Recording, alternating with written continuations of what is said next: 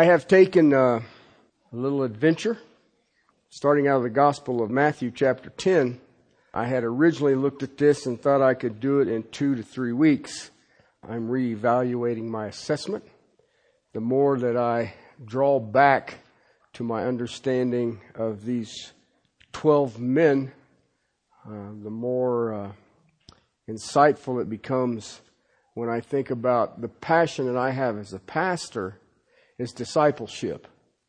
Uh, the Great Commission was to make disciples. Uh, I came to salvation under the Great Commission of making converts. And one of the tragedies that you see in the church today is that mentality and that fruit. There were many people who, uh, through a course of basically what I would call manipulation, were told to say a prayer and uh, you're saved. That's weird because Jesus said we should count the cost. And I don't think people do that. People are not told that you are not your own. You have been bought and paid for with a price, the precious blood of Jesus Christ. And if you look at the church in the United States today, I heard it described by a pastor one time. It has a spiritual case of AIDS. It has no defense mechanism. It is susceptible to anything. It used to be you would get a group or different denominations who would fall off and chase into some silliness. Eventually would either explode or they would come back. But now what I watch is it's across denominational lines. Uh, if it will add people to the seats, then it must be of God.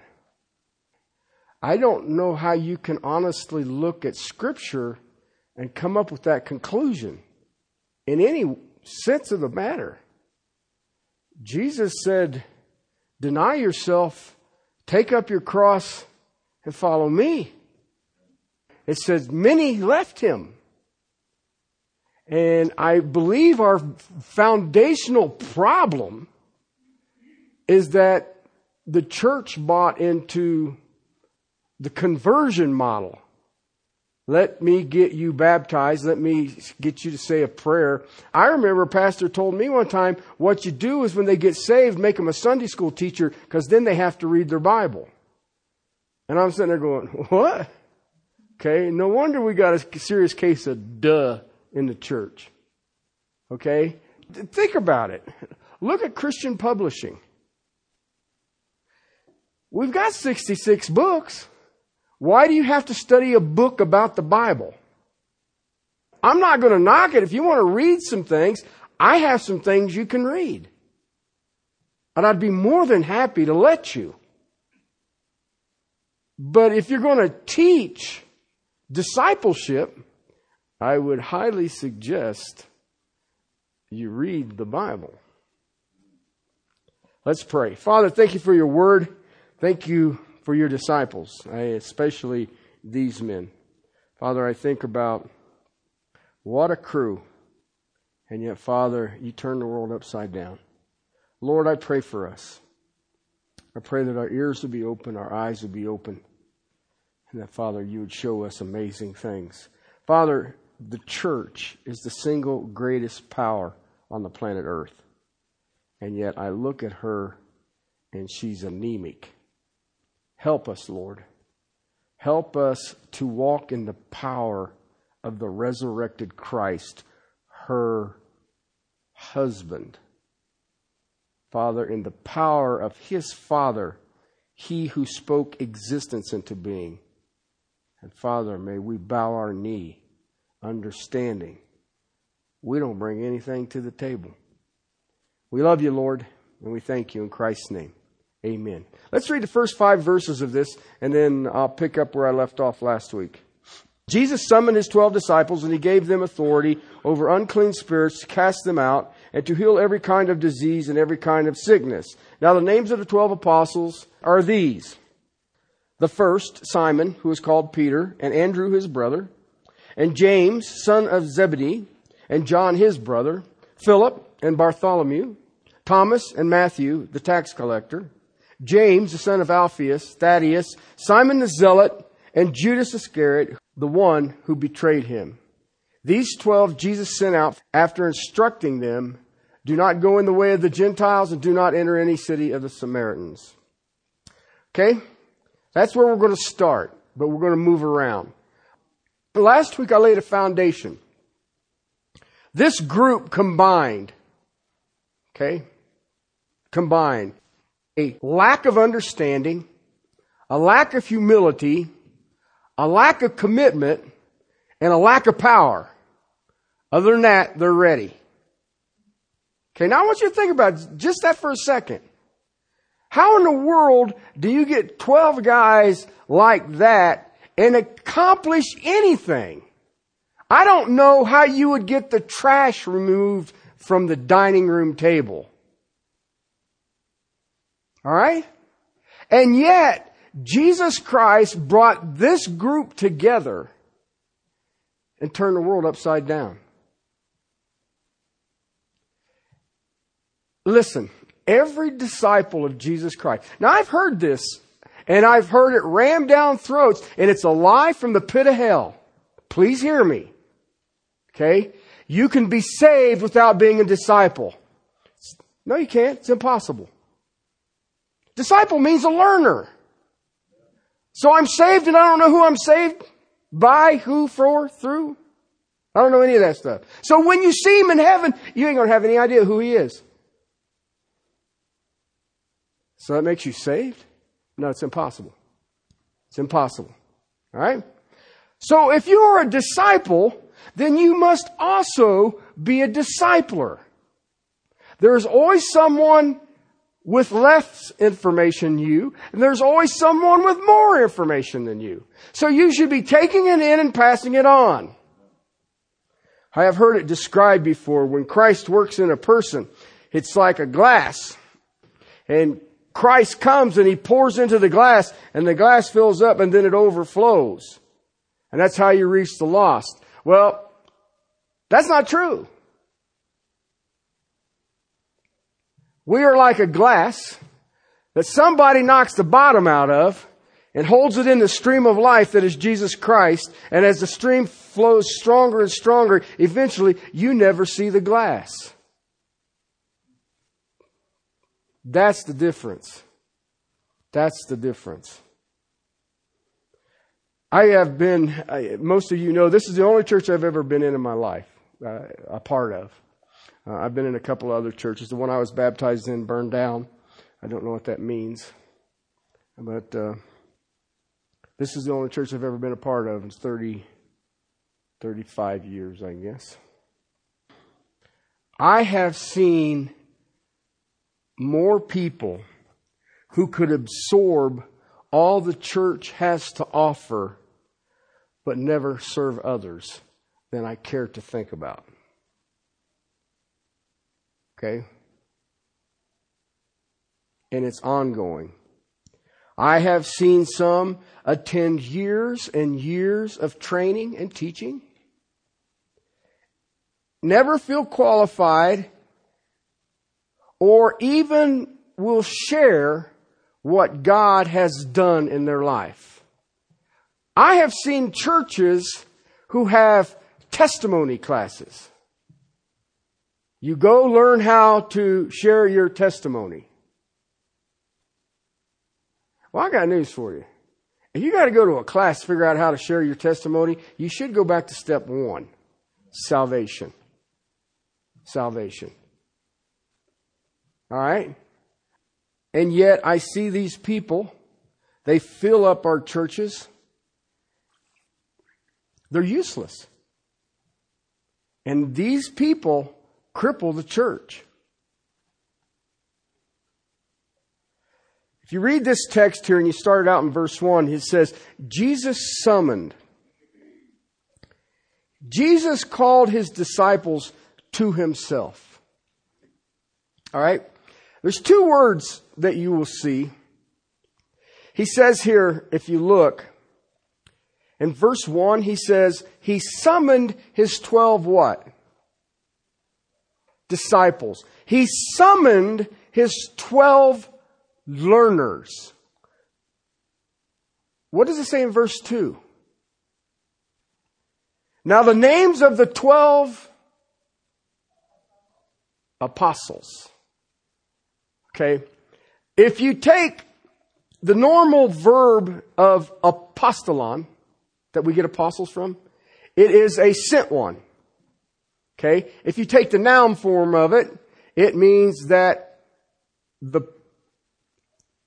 person sending them visually looked them in the face and said, go with this message. But in those two verses, as brief as they are, you will learn that I, He will not send you until you have learned. Okay? I have seen a lot of guys that are out there shooting from the hip. Okay? They're, they're you oh, know, I believe in Jesus. This is great stuff. And, and you hear them and you're like, huh. I remember reading Billy Graham and he says if he had anything to do over again, he said he would read more and study more. And I said, amen. Amen. We need to read more. We need to study more. We need to allow this book to master us. Then we will be sent. We will be sent. Okay? See the difference? I know people right now who want to go, who don't know. So what good will it be? Hey, I remember, uh, uh, first few pastors conference things that I went to, and you sit there, you share a heart, and the message that God laid on your heart, you pour yourself out and you got sweat coming off of it and you get done and you say amen. And then the guy, you start to walk off and the guy says, now they're going to ask you some questions. What? I mean they're going to ask me some questions. Tell them get the tape. I did it one time in a church in Moscow and I was preaching and, and you guys know I hate crowds. They, they, they gosh, that's awful. But I was in this church. This thing's got three balconies. Okay. And I'm sitting there and this thing's packed and they're way, they're behind you even. And you're like, oh, lordy, lordy, I'm surrounded. Okay. And it, this thing was packed. It's a uh, big, big church in Moscow. And I'm preaching and I'm kind of blinking my eyes thinking I'm seeing things because I'm looking in the back and you see paper falling. It looks like confetti. And, and I'm, you know, it's rushing out of, hey, what's your culture into? I don't know. Okay. But then as I'm preaching, they, they tell you to stay on your text, on your message in the power of the Spirit and it'll be alright. But the paper's moving forward. The people on the ground floor are reaching back and pulling it up this way and passing it forward and, and that's distracting. I don't care who you are. You're like, are they getting ready to start throwing spitballs at me or what are we doing here? I got done with my message. Again, I was getting ready to walk off the stage. No, no, no, no. These are questions. People were writing on these pieces of paper and the ones in the top balconies would drop them and the people on the floor were picking them up and passing them down to the deacons in the front row. and you're like, what? You don't want to be in that situation if you don't have no information. Okay? Now listen, I'm smart enough to say, I don't know.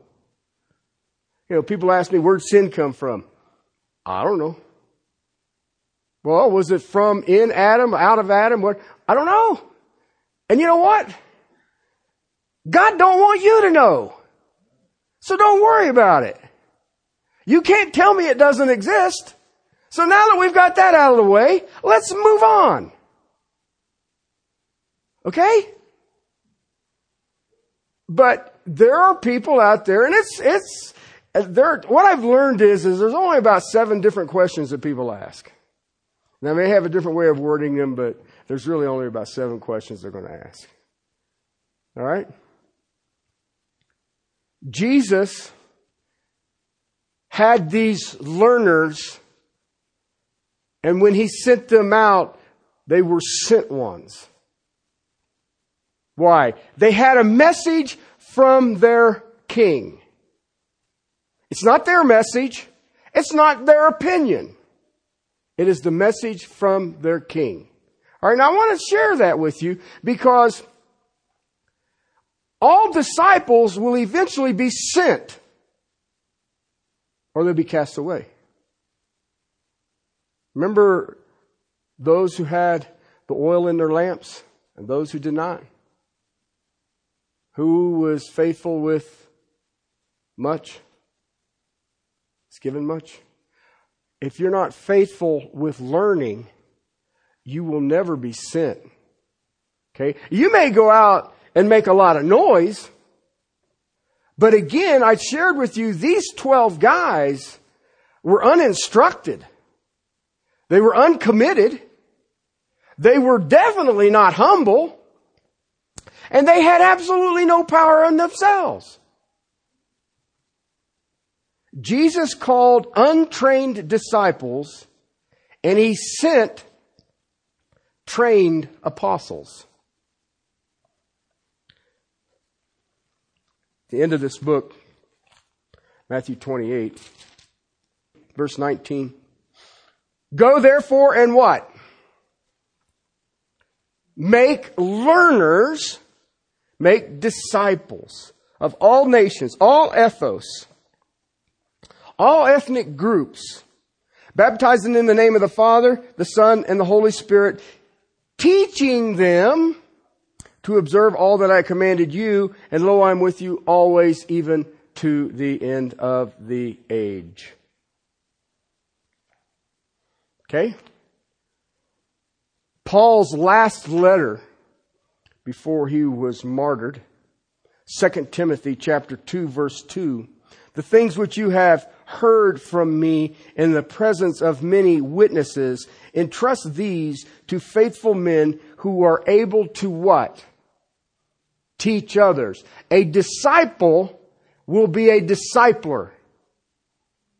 Okay? Now listen, you may have a Sunday school class, you may have an in-home Bible study, but I know you've got coworkers. I know you may have a spouse. You may have children. You might have a neighbor. There's always somebody you're going to teach. I mean, let's be realistic. In our lives, as we move through life, right?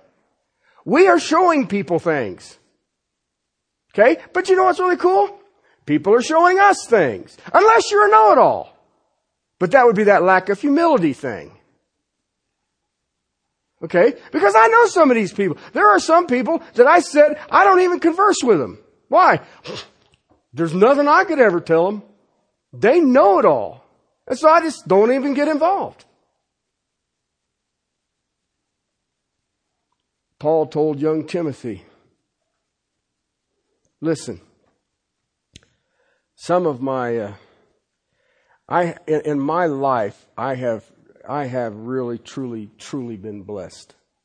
I mean, I think about the things that God has allowed me to, to see.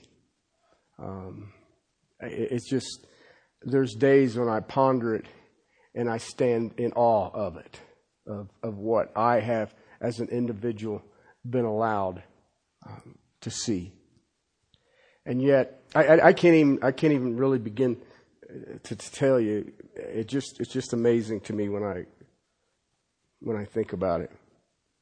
But you know what?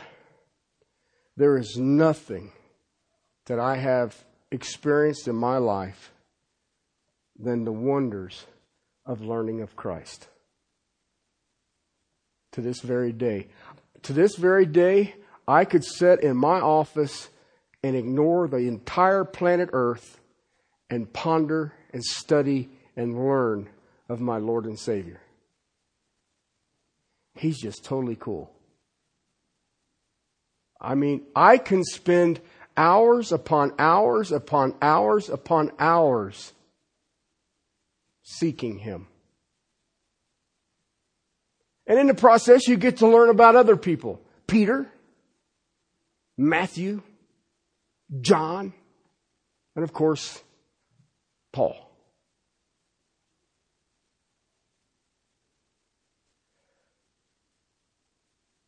But one of the things I've learned in the wonder of that is that I cannot be content being a learner.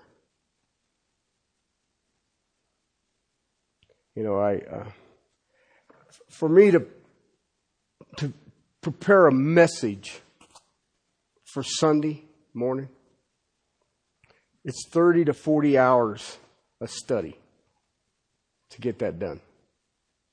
Okay? And there's still part of me says, you guys got cheated. I'm going to give you 40 hours of study in an hour.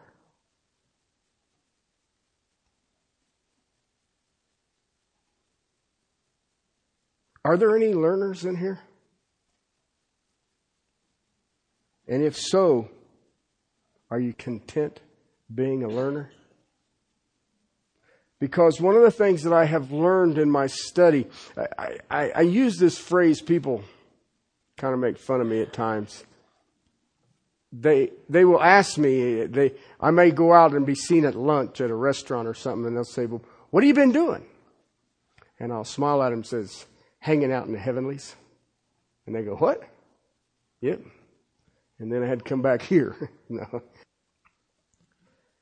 When you hang out there, you start burning with a fire that you must show others what you found, what you stumbled into.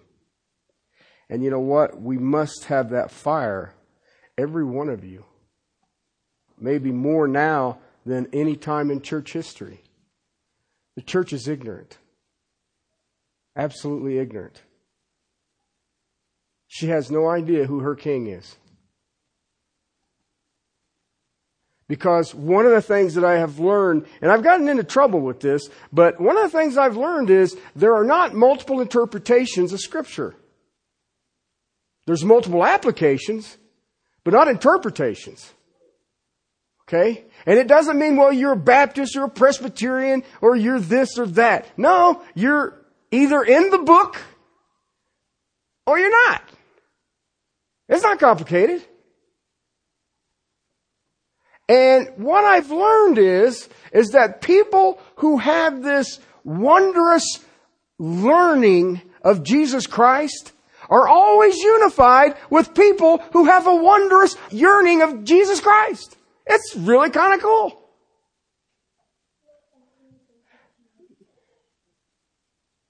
And you know what I also learned? When you have the unity of the learners, that is when you have the greatest effectiveness, especially in leadership. Especially in leadership. Listen, when the leadership and the body are unified, we'll accomplish amazing things for Christ beyond what you could ever think or imagine. But, let me tell you something, just in case you were wondering.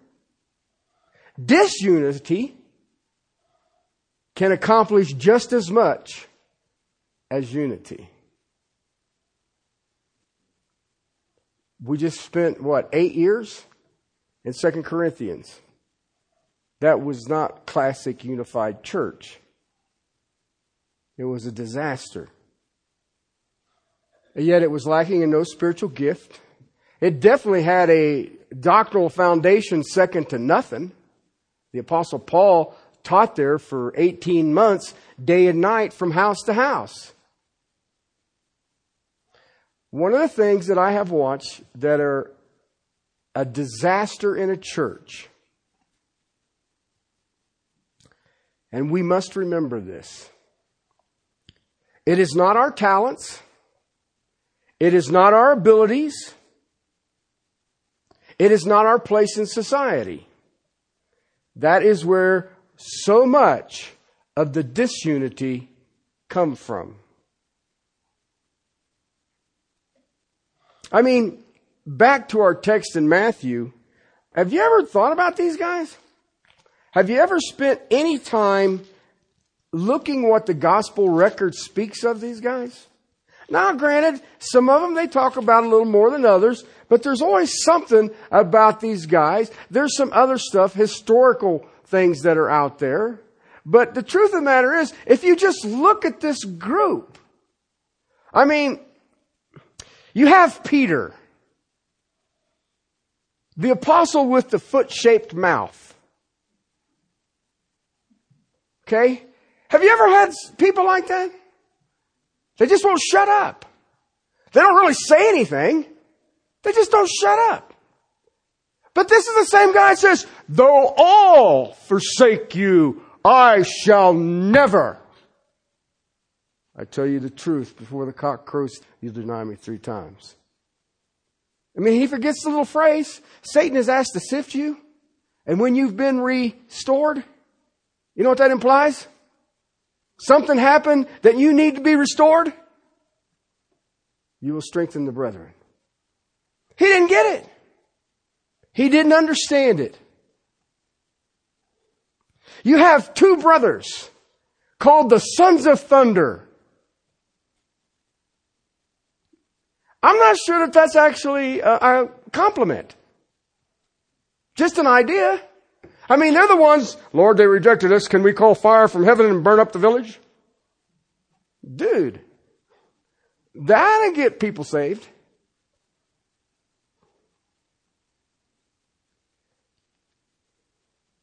You have a very analytical, these people drive me nuts, very analytical, very pragmatic pessimist in Philip.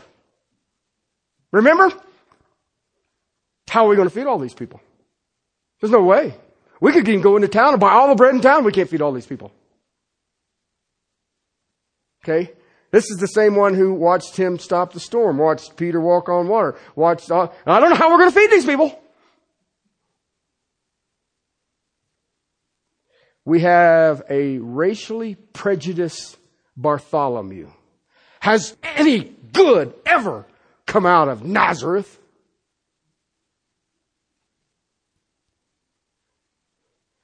you have a tax collector.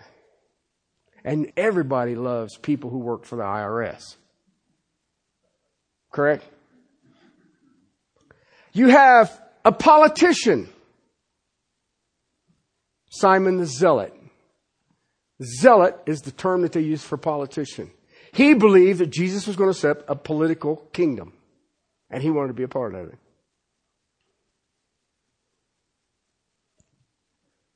You had a greedy traitor named Judas. And you're going to take that group and do what? I'm going to reach the world. My name will go forth. Though I've never traveled more than 50 miles, these men, carried by my spirit, will turn the world upside down. Though I have never been educated, though I never attended any of the finest universities. The only time that I ever left without uh, even the Palestinian area is when my parents took me as an infant to Egypt to keep me from being killed by King Herod. Other than that, my realm was 50 miles. But these 12, these 12 that I chose, that my father gave me, these 12, Really?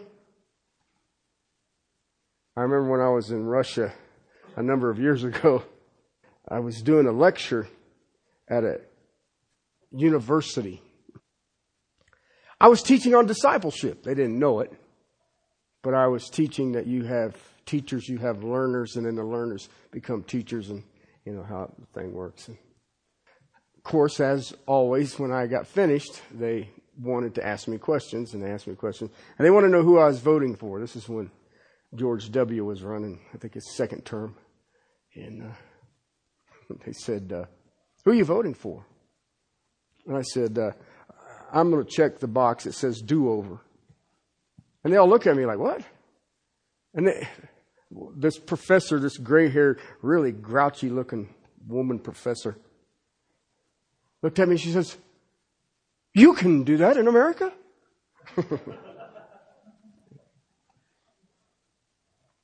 when I read through the disciples, I think, Lord, maybe we should do over.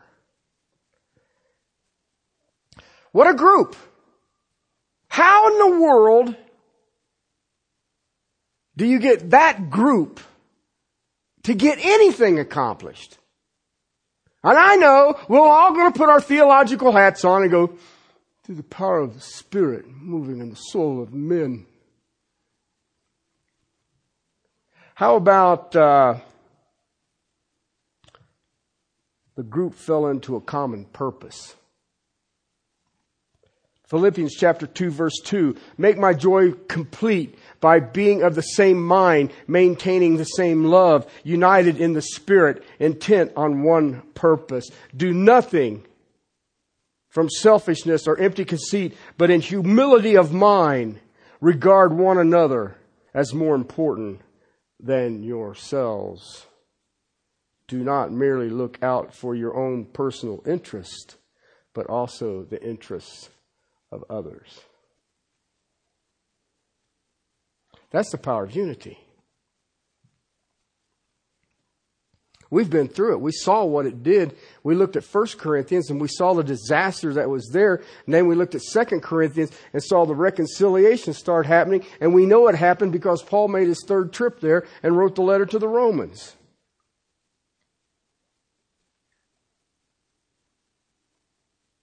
Being of the same mind. You know what that is? We're all learners. We learn. We read. We wonder in awe at our Savior and our Lord, our God. I mean, we start with Peter. Would you call him impulsive? That'd be a good term, huh? How about vacillating? Huh? A little bit? And yet, Jesus says, I will call you what? Petros. What? The rock. Gosh, I hate vacillating rocks.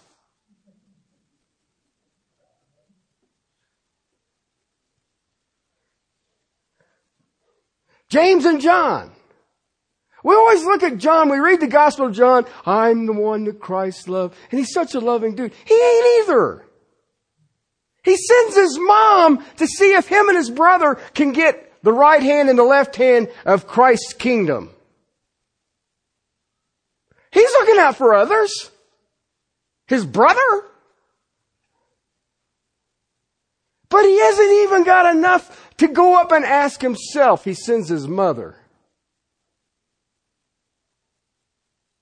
Pragmatic pessimist of Philip kept seeing over and over what Jesus was cured. You know, I was reading uh, Edersheim, and he said, for all intents and purposes, disease and death stopped in Palestine for three years. I mean, he was healing people without seeing them. Uh, how weird is that? I mean, he didn't go see Peter's mother-in-law. Oh, it should be fine. Raise her from the dead. What? A tax collector a tax collector in the Jewish community was considered the ultimate traitor. He was basically taking up a position and was taking money from the Jewish people and giving it to the Romans. Okay? Now, the Romans were very slick at this. They said, we want this much and anything you get above that, you can keep as payment. Remember Zacchaeus? Okay? He was living high on the hog. But I look, if you go look through the culture of the time, the history of Israel at the time, they would tax you for your coat. They would tax you if you were going to cross a bridge. They would tax you if you had one loaf of bread instead of two, or two loaves of bread instead of three. They would tax you on anything and everything. That's why when he lists himself in his own gospel, he says, Matthew the tax collector. Why? Do you know how odd it would be for me to be in the grace of Jesus Christ?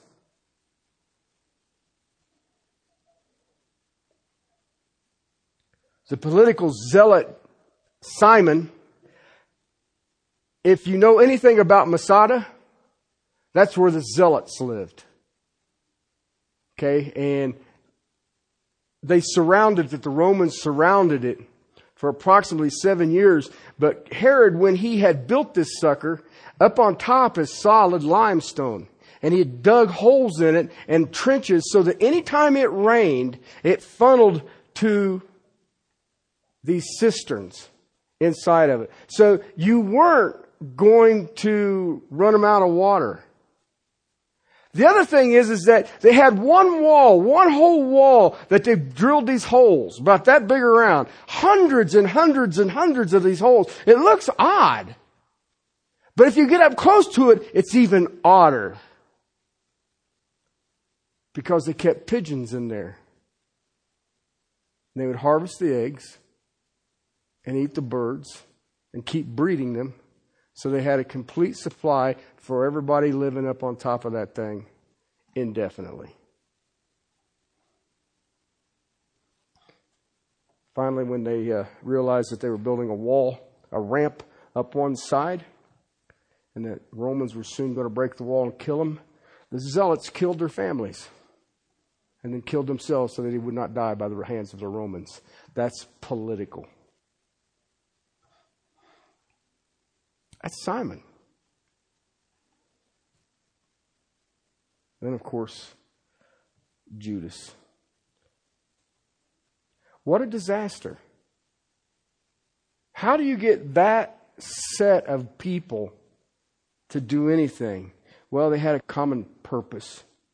Listen, every single one of these, except for Judas, was overwhelmed by the grace of the Lord. Absolutely overwhelmed. Even the pessimist. Here's the thing I want you to think about.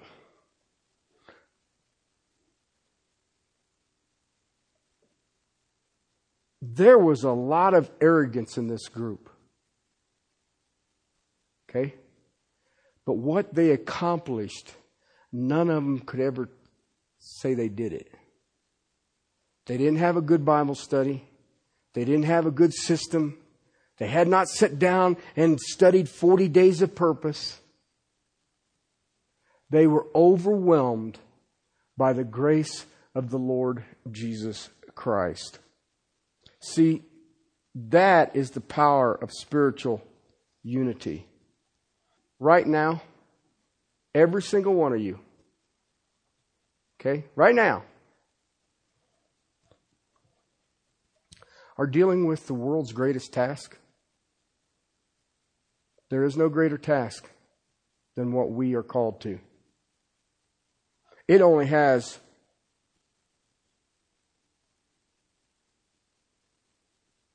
eternal ramifications.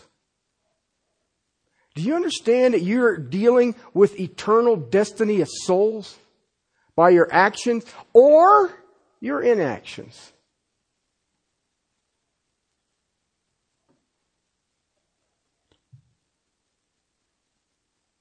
Unity of purpose and the effort will come. The unity of purpose is easy. As you are going is the Greek text, what are you to do? That's our purpose, people. People say, well, you've got all of these daughter churches in Russia. Terry, are you Slavic? No. No. Well, you're doing this in India. Are, no, do I look Indian? Well, what about, no. And no, I'm not Jewish either. Okay? If you must know, I'm Scottish and Blackfoot Indian. Okay, but do you see what I'm trying to get at? The reason we do this is that there's a unity of purpose. I don't go teach them how to add music to your worship service. I don't teach them how to do big screen and, and, and music on display and all. I don't know that stuff. This is what I do know. What does the Bible say?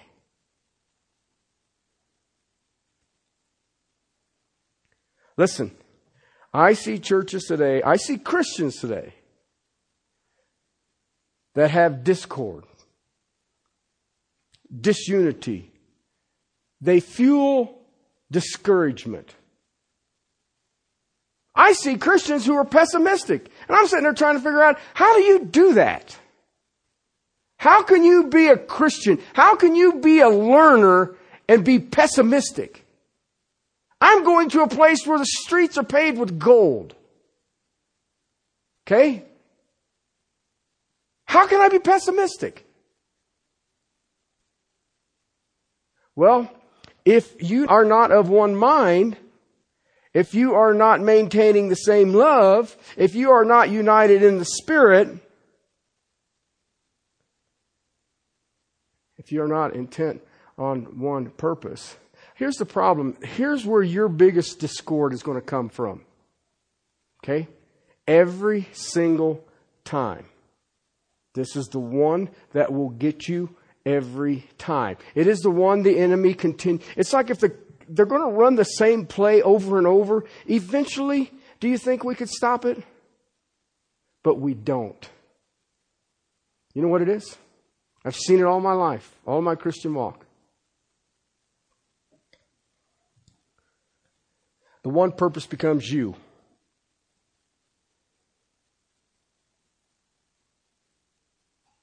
And it ain't you. It ain't me. It ain't what you're doing for Jesus. It isn't what you want to do for Jesus. It isn't how many accolades you can get. It will be you. Why? Because it becomes about you. And how easy is it to slip into that? It's simple.